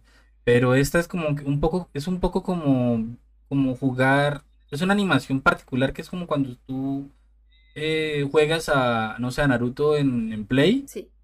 Y es como que intentan, a través del 3D, intentan recrear la imagen en 2D. Sí. Es una cosa así. Y entonces es como, como chévere. Y tenemos que, por ejemplo, pues Mapa es el estudio del momento porque estaba con Jujutsu Kaisen, que ha sido justamente el shonen que justamente el viernes pasado acabó temporada y adaptó la última, bueno, lo que era la más bien la antepenúltima eh, temporada de Shingeki no Kyojin, que se llama la temporada final, pero no es la temporada final porque hay una segunda parte. Sí, no. como de, Final Season y yo me imagino que sacarán de Final Season 2. Exacto, exacto, así, así es que se va a llamar, creo. Entonces, eh, la gente ha estado muy contenta con Mapa sobre hacer la última adaptación de esta temporada de Shingeki no Kyojin porque considera que es como que es una productora que sí va a respetar el manga y a mí esas cosas me parecen muy bellas. O sea, no solamente no, no me refiero a respetarlo como seguirlo al pie de la letra, sino como darle belleza, darle las características que la animación le puede dar a una historia eh, de manga. Entonces creo. Y confían en que van a hacer una buena transducción. Exacto. lenguaje y lenguaje. Ese es el mejor término para esto. Exacto, no es adaptación, es transducción. Pasar de un formato a otro con todos sus códigos de por medio. Eh, con Jujutsu Kaisen, a mí me encantó la adaptación. Yo vi el primer capítulo y yo no conocía el manga, me fui a leer el manga y hay cosas fantásticas. Y hay cositas, por ejemplo, eh, los cortos que ponen al final del capítulo, que eso no aparece en el manga. Y a mí esos me parecen súper interesantes porque es un poquito como, así como un hipertexto, como, como si los estudios de animación dijeran como, bueno, pero ahora vamos a jugar con estos personajes, ya los conocemos y los vamos a poner en otras situaciones. A veces con ayuda al mangaka, a veces sin la ayuda. Mira que yo estuve pensando mucho en esto y me, me estaba preguntando sobre el formato. ¿Vos por qué crees que decidieron poner un opening y un ending? Porque es que, digamos, un largometraje animado no tiene eso. ¿Por qué hacerlo para la serie? Ah, pues es muy interesante. Yo no lo había pensado. Sí, yo eh, se me ocurrió en me el corchas, la verdad. Y es cierto, ¿no? Porque un opening, porque un ending. Y la verdad es que mueve mucho. O sea, tú reconoces la serie por. Bueno, también porque, a ver, los openings también se suelen manejar en. Los endings no sé qué tanto. ¿no? Pero los openings se suelen manejar también en las obras audiovisuales de Occidente. Eso, las series, ¿cierto? O sea, yo estaba pensando como las novelas. Las novelas tienen una cancioncita a inicio y tienen de pronto no canción al final, pero sí una inicio. Las telenovelas. la telenovela, sí, a eso me estoy refiriendo. Em, o, o, los dibujos animados, los cartoons, ellos tienen eso. Entonces yo creo que como que lo cogieron de ahí. Como este asuntico de darle también continuidad, como que ponen esa sí, música. Puede ser una marca para la serialización. Exactamente, exactamente. Yo creo que va por esos lares. Puede ser, sí, pero igual me parece a mí que es un asunto interesante que no me termino de pensar. Ve, eh, dato, lo de Madhouse es el nombre del, del creador, ¿no? Que se llama Masao Maruyama. Entonces, pues Mapa toma el nombre de Maruyama Animation Produce Project Association. Esas son las las siglas ahí de mapa. Y ahí nos queda la pregunta. Yo creo que tiene todo que ver con lo que dice Miguel, la serialización, como una estructura definida para que la persona sepa cuándo comienza un capítulo, cuándo termina, eh, que tiene continuidad, porque en una película pues no se necesita. Eh, puede haber escena de créditos pero, y puede tener una cancioncita, pero pues no es como la canción que va a definir toda una temporada, por ejemplo que es como tan importante. Me parece que tiene mucho valor, que los opening y los ending tienen como mucha belleza porque a veces definen eh, el tono de la temporada y a veces es completamente lo contrario. Uno puede encontrar un opening así súper movido que uno dice como que, uy, esta historia va a ser una comedia y luego vas a ver es una vaina súper trágica. O al contrario. juegan con eso también, ¿no? Yo lo, yo lo hacen muy conscientes. Sí. Eh, ¿sabes, a quién, ¿Sabes quién odia los openings? Pero los odia. ¿Quién? Y se los salta, o sea, apenas los ve, los salta. ¿Quién? Mi hermano Diego, que dice que está lleno de spoilers. Sí, sí, es total. Si uno lo mira con cuidado, es como... Sí, es verdad. Eh, eh, miren, yo lo primero que hago al comenzar un anime es ver el, el, opening. Y a veces es como que está el personaje principal. Hay una escena que se repite mucho en todos los openings de todos los animes, no importa de qué tipo, que es como está el personaje principal y está caminando contracorriente con los otros con los otros personajes, o sea, como que está llevando la contraria y se está yendo solo. Ahí yo sé que el personaje probablemente se siente como que por fuera de esa sociedad, por fuera de esos personajes y que poco a poco va a comenzar a crear relaciones interpersonales. Y es como que cosas que uno comienza a notar a medida que ve muchos openings y totalmente hay una cantidad de spoilers metidos ahí en detalles. Son muy simbólicos. Yo creo que los openings y los endings son muy simbólicos. Sí, pues es como un video musical. Exacto. Pensados así. Y yo también peleé por Madhouse porque yo quería hablar de Madhouse a pesar que no es que tenga mucho, mucho que decir. Digamos que me falta, me falta saber analizar como a profundidad pues la animación porque igual yo no soy diseñadora, animadora. Pero uno de todos modos pues es un espectador, ¿no? Entonces uno puede saber cuándo hay una cosa bella o cuándo le gusta más un estilo que otro. En el caso de Madhouse, se fundó a principios de los 70 por antiguos animadores de otro estudio muy famoso que era Muham. Y por ejemplo, eh, esto, este antiguo estudio de animación era el que había producido las cuatro películas de Satoshi Kon, que son pues obras súper importantes dentro de la animación japonesa. Entonces, entre esas están pues las que yo siempre reconozco es Perfect, Perfect Blue y Paprika. Para mí pues como las más interesantes, a pesar de que hay otras dos que son como las cuatro películas de Satoshi Kon. Sin embargo, me gustan mucho los temas que tratan todo este asunto como el límite entre la realidad y el sueño y los colores. Los juegos de los colores me parecen preciosos. ¿Qué, qué series famosas ha hecho? Y que yo recuerde particularmente. Pues resulta que estos son los que hicieron esta famosa escena de y ahora me como una papa. ellos fueron los que hicieron esto. Eh, es decir, ellos animaron Death Note. No estaba en el manga, eso no viene del manga. Ellos dijeron, queremos que Light Yagami se coma una papa y diga esto así y que salgan lucecitas por comerse la papa. Yo había hablado de eso con Iván, nuestro, nuestro fan que nos escucha. Iván me decía... Nuestro único oyente. nuestro único oyente, hola Iván. Eh, y él me decía como que, bueno, pues que analizarlo.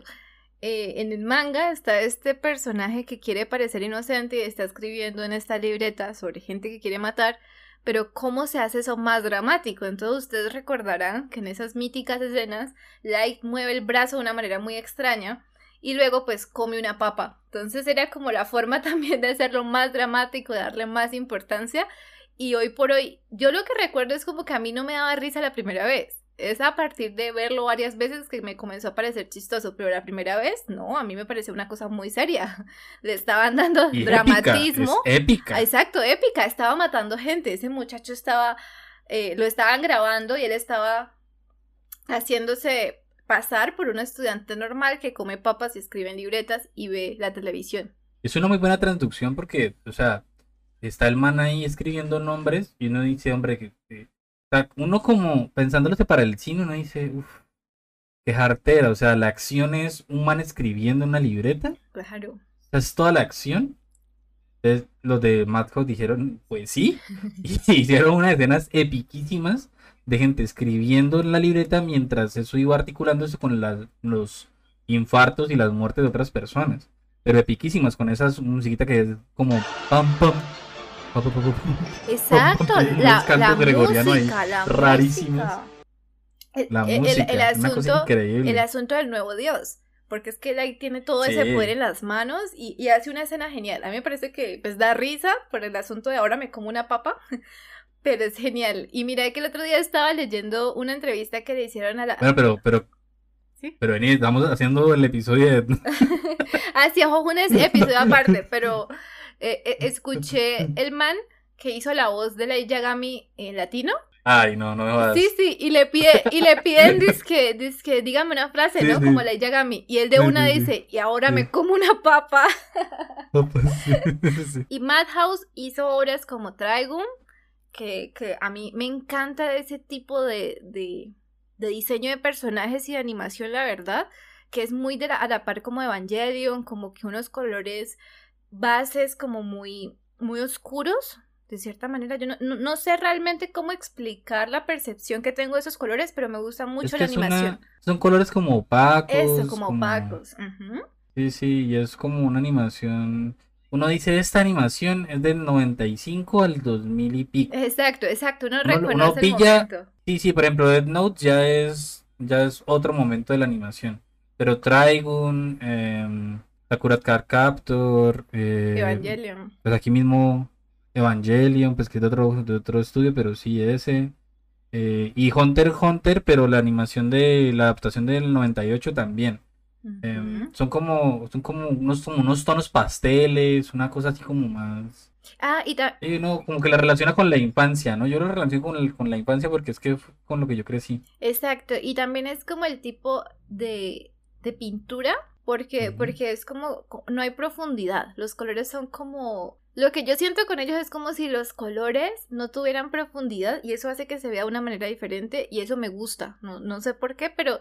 Y justamente tengo la misma sensación que Miguel, como que eso tiene que ser de los noventas, como que uno los reconoce automáticamente porque es como el estilo de animación. Eh, ellos hicieron... De hecho hay, de hecho hay como unos efectos en- para de video, pues cuando uno está editando video para hacer que las animaciones de ahora se parezcan a las de a las de antes y como que quedan así como que no son los pasteles. Ah, imagínate.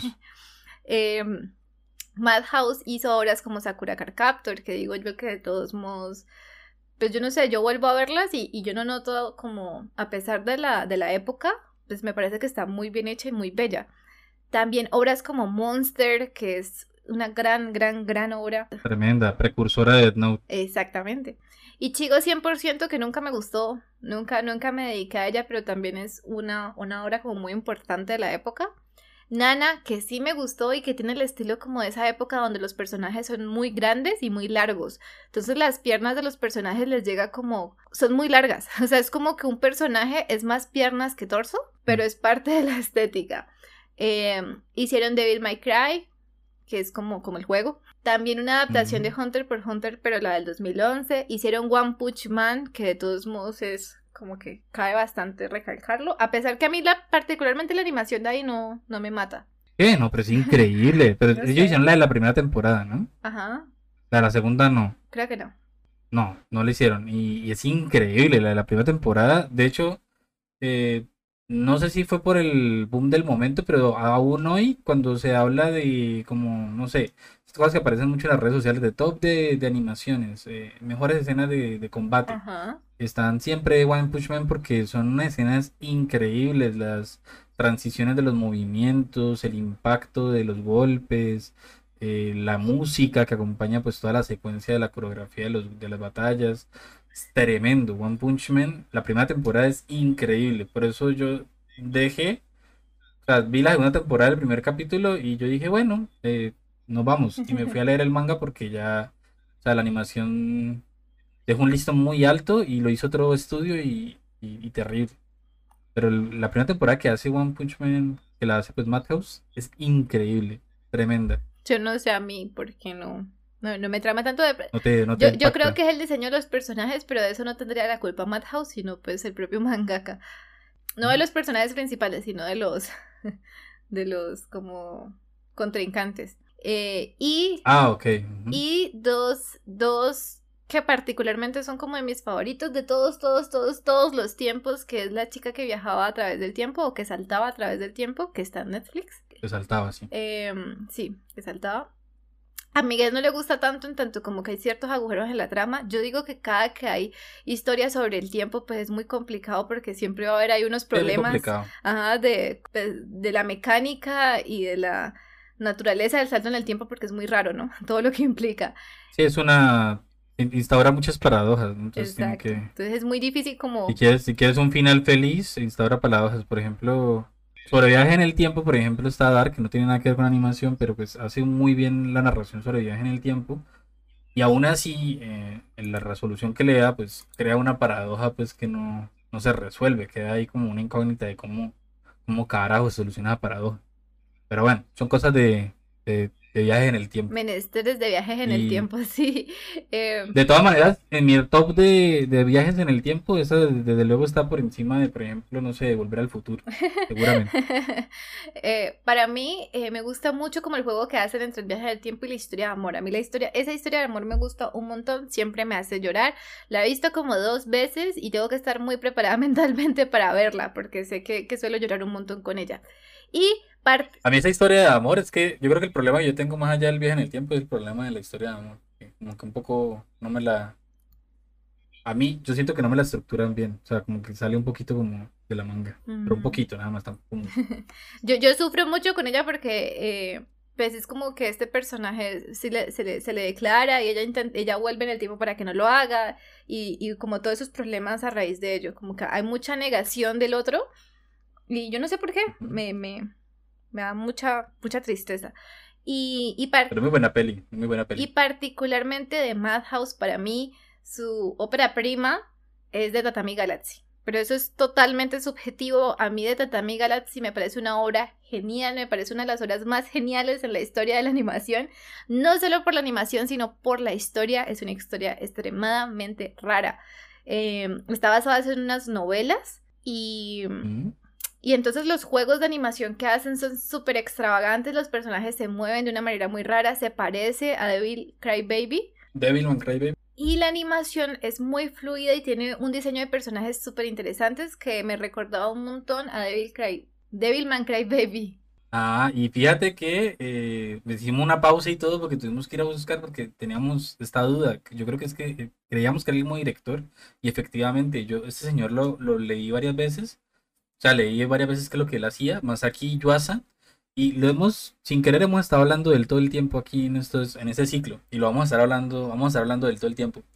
Yo creo que este señor es el, es el nuevo dios de, de la animación. Es una cosa increíble lo que él hace porque aparte no solamente hace cosas aquí en, en la animación japonesa, sino que ya ha hecho cosas, por ejemplo, eh, si ustedes vieron eh, Hora de Aventura y vieron un capítulo que se llama La, la cadena alimenticia, él, él lo dirigió, y esa animación es de él.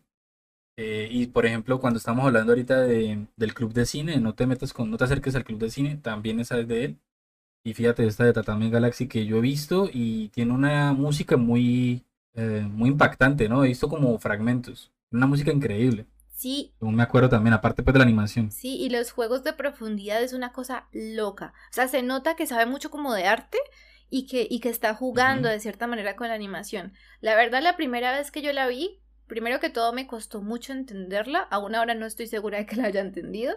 Y mi segundo pensamiento es, a es- esta obra le hubiese gustado a Borges, Jorge Luis Borges. Yo no sé por qué, pero yo siento que a Borges le hubiese gustado de Tatami Galaxy. Eh, otra, otra como singularidad es que el personaje habla muy rápido. Y entonces hay muchos momentos donde te toca pausar y escucharlo suavemente. o, o leer pues los eh, subtítulos y luego sí seguir. Porque el personaje habla muy rápido y eh, como de qué trata. Trata como de diferentes mundos posibles. Es por eso que yo lo relaciono tanto con Borges. Es como Borges y yo. Sí, un- una cosa así como, como este juego entre las realidades que están en el mismo momento, pero al mismo tiempo no, como también un poquito como Cortázar, continuidad de los parques, es una cosa así muy loca. Entonces, yo no sé, yo siento que, que para mí esa es la ópera prima de Madhouse. Y entonces diría eso también que la ópera prima de Masaki Yuasa. Fíjate que, que yo creo que mi obra favorita de anime está en Madhouse también. Hunter x Hunter es mi obra favorita por lejos. ¿De todos toditos o en plan, pues porque, porque te gusta mucho la historia? No, de todo, todo, la verdad. Increíble. Porque tiene todo, reúne, ya en su momento hablaremos de eso, pero yo creo que es que reúne todo lo que me gusta del, de- del anime. Ujú.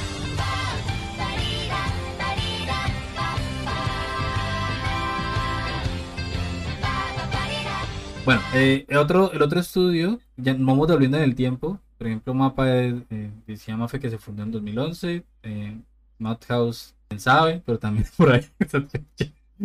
Eh, UFO Table se funda en, en el 2000 Eh, y diría yo que las obras más conocidas que tiene, y, y pues no, no, para no alargarnos mucho más, son Fate, toda la saga de Fate, o sea, todo lo que tiene, Fate tiene Fate Zero, Fate no sé qué, no sé cuántos, yo nunca me he visto Fate, intenté darme Fate Zero, no pude, eh, no es como mi, mi estilo, y eh, tiene Kimetsu no Yaiba, que es como el, el boom del momento, ¿no? al principio del podcast estábamos hablando de que rompió récords en, la película de Kimetsu no Yaiba rompió récords pues en, en taquilla en Japón y ahorita ya piensa hacer lo mismo de manera internacional porque lo están licenciando ya para que llegue a América y a, otros lugares pues en general. Y pues bueno, tienes, tienes esas obras, no sé qué habría que más que decir, Kimetsu no Yaiba es increíble también, pero muchas personas, y yo me sumo a ellas, eh, han estado diciendo, por ejemplo, que Kimetsu no Yaiba es una de esas pocas obras en las que dicen el anime indiscutiblemente es mucho mejor que el manga.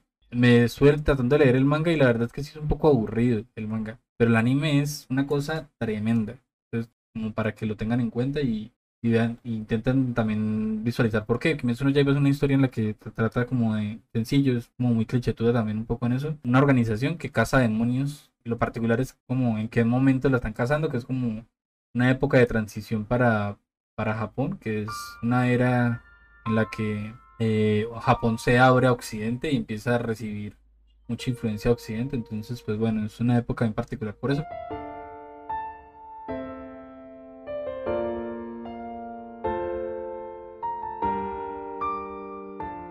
Otros estudios que quisiéramos resaltar, quisiéramos destacar, son Bones, que se fundó en 1998, y Sunrise, que se fundó ya en 1972 y es pues, el estudio más viejo que tenemos aquí para, recomendar.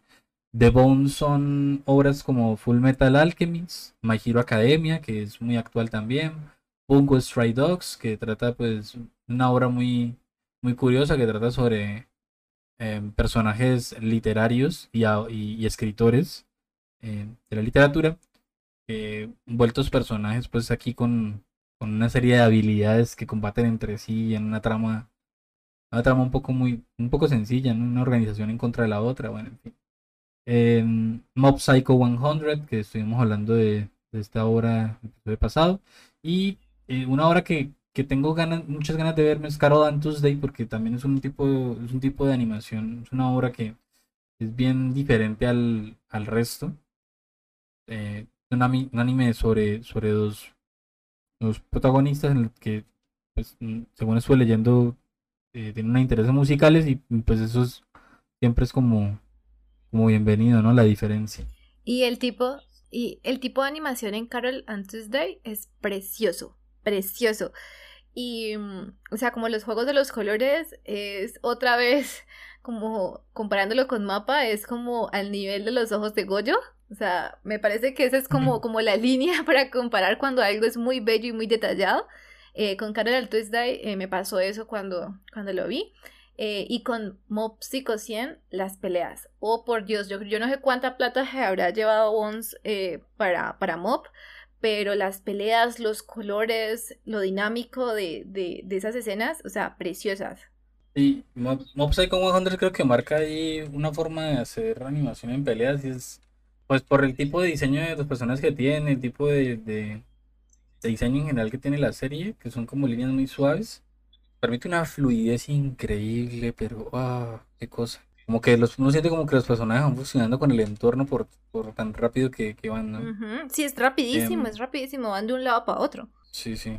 Y bueno, y de Sunrise son, son Cowboy Vivo, que vamos a hablar hoy, eh, Inuyasha, Intama, Kojis y Tiger and Bonnie. Gintama pues referente en la comedia, la comedia en animación, porque pues muy pocas obras de, animación de comedia pues logran como, como cruzar el, océano para Occidente. Y Gintama lo, lo, lo, consigue. Otras obras que lo han conseguido, por ejemplo, Saiki, que de hecho eh, hoy Maf estaba conversando con eso, estaba conversando sobre eso conmigo. Sí, qué buena serie. Ha, sido muy graciosa. Pero a mí Hintama en su momento me, me, me enloqueció. O sea, es que yo no entendía qué estaba pasando con esos chistes. El mero, el mero nombre es un chiste. Algo así como que Hintama significa bolas de, de acero, una cosa así. Como pelotas de acero y se refiere en plan a las partes íntimas, sí, de, de Jintoki, que es nuestro personaje principal que está totalmente loquito y que lee la Shonen Jump cada, cada, cada semana. Entonces es muy chistoso porque es un poquito todo este asunto como, como el shonen, pero hay mucha risa, hay mucho juego con eso. Y pues él es un samurái eh, en un Japón donde hay samuráis, pero también hay aliens y los aliens se han apoderado del mundo. Entonces es muy raro, pero es muy divertido. Yo recurrí al manga, pero el manga acá no se consigue bien, o sea, no está todo traducido ni nada. Y, y pues frente a eso, entonces la animación ha sido muy interesante. Eh, yo le mencioné a Miguel el de Tiger and Bonnie, que hace poco creo que dijeron que le iban a subir a Netflix. Eh, ahí ellos hacen una animación bien diferente, porque utilizan un poco lo que Miguel había mencionado antes, que es como lo 3D. Hay unos juegos entre la animación 2D y lo 3D y es raro, pero, pero creo que de una buena manera. La historia no es tan profunda, no es como pues la trama más elaborada del mundo, pero a mí me gusta mucho porque trata como de personas con poderes eh, pero pues, ¿qué implican esos poderes? Y hay eh, organizaciones malas de por medio, y hay corrupción, y hay este tipo de cosas, pero al mismo tiempo es como, como muy liviano, entonces uno no sabe si realmente es como tan profundo o no. También recuerdo sobre todo porque los malos, el símbolo que utilizan es el Auroboros, que es como la serpiente que se come a sí misma y es infinita.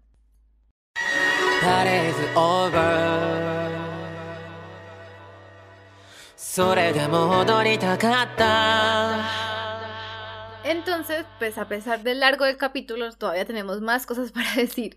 Por ejemplo, hablar de los directores. Creo que, a ver, un momento como hacer un... Si están escuchando esto, pues dense un break, eh, estiren, hagan como el otro... hoy vi un taxista que en, Instagram estaba haciendo estiramiento ahí en plena, en plena calle. Claro, claro, la pausa activa etcétera, Ah, no, estaba, saltando lazo. Oh, por Dios. En medio del tráfico. Hay que sacar toda esa rabia interior de manejar porque manejar es una vaina traumática. Y cuando ya hayan hecho su pausa activa, pueden ir a la segunda parte de este episodio 12 em, para escucharnos cómo hablamos sobre em, algunos directores y algunas obras que nos parecen representativas del género anime.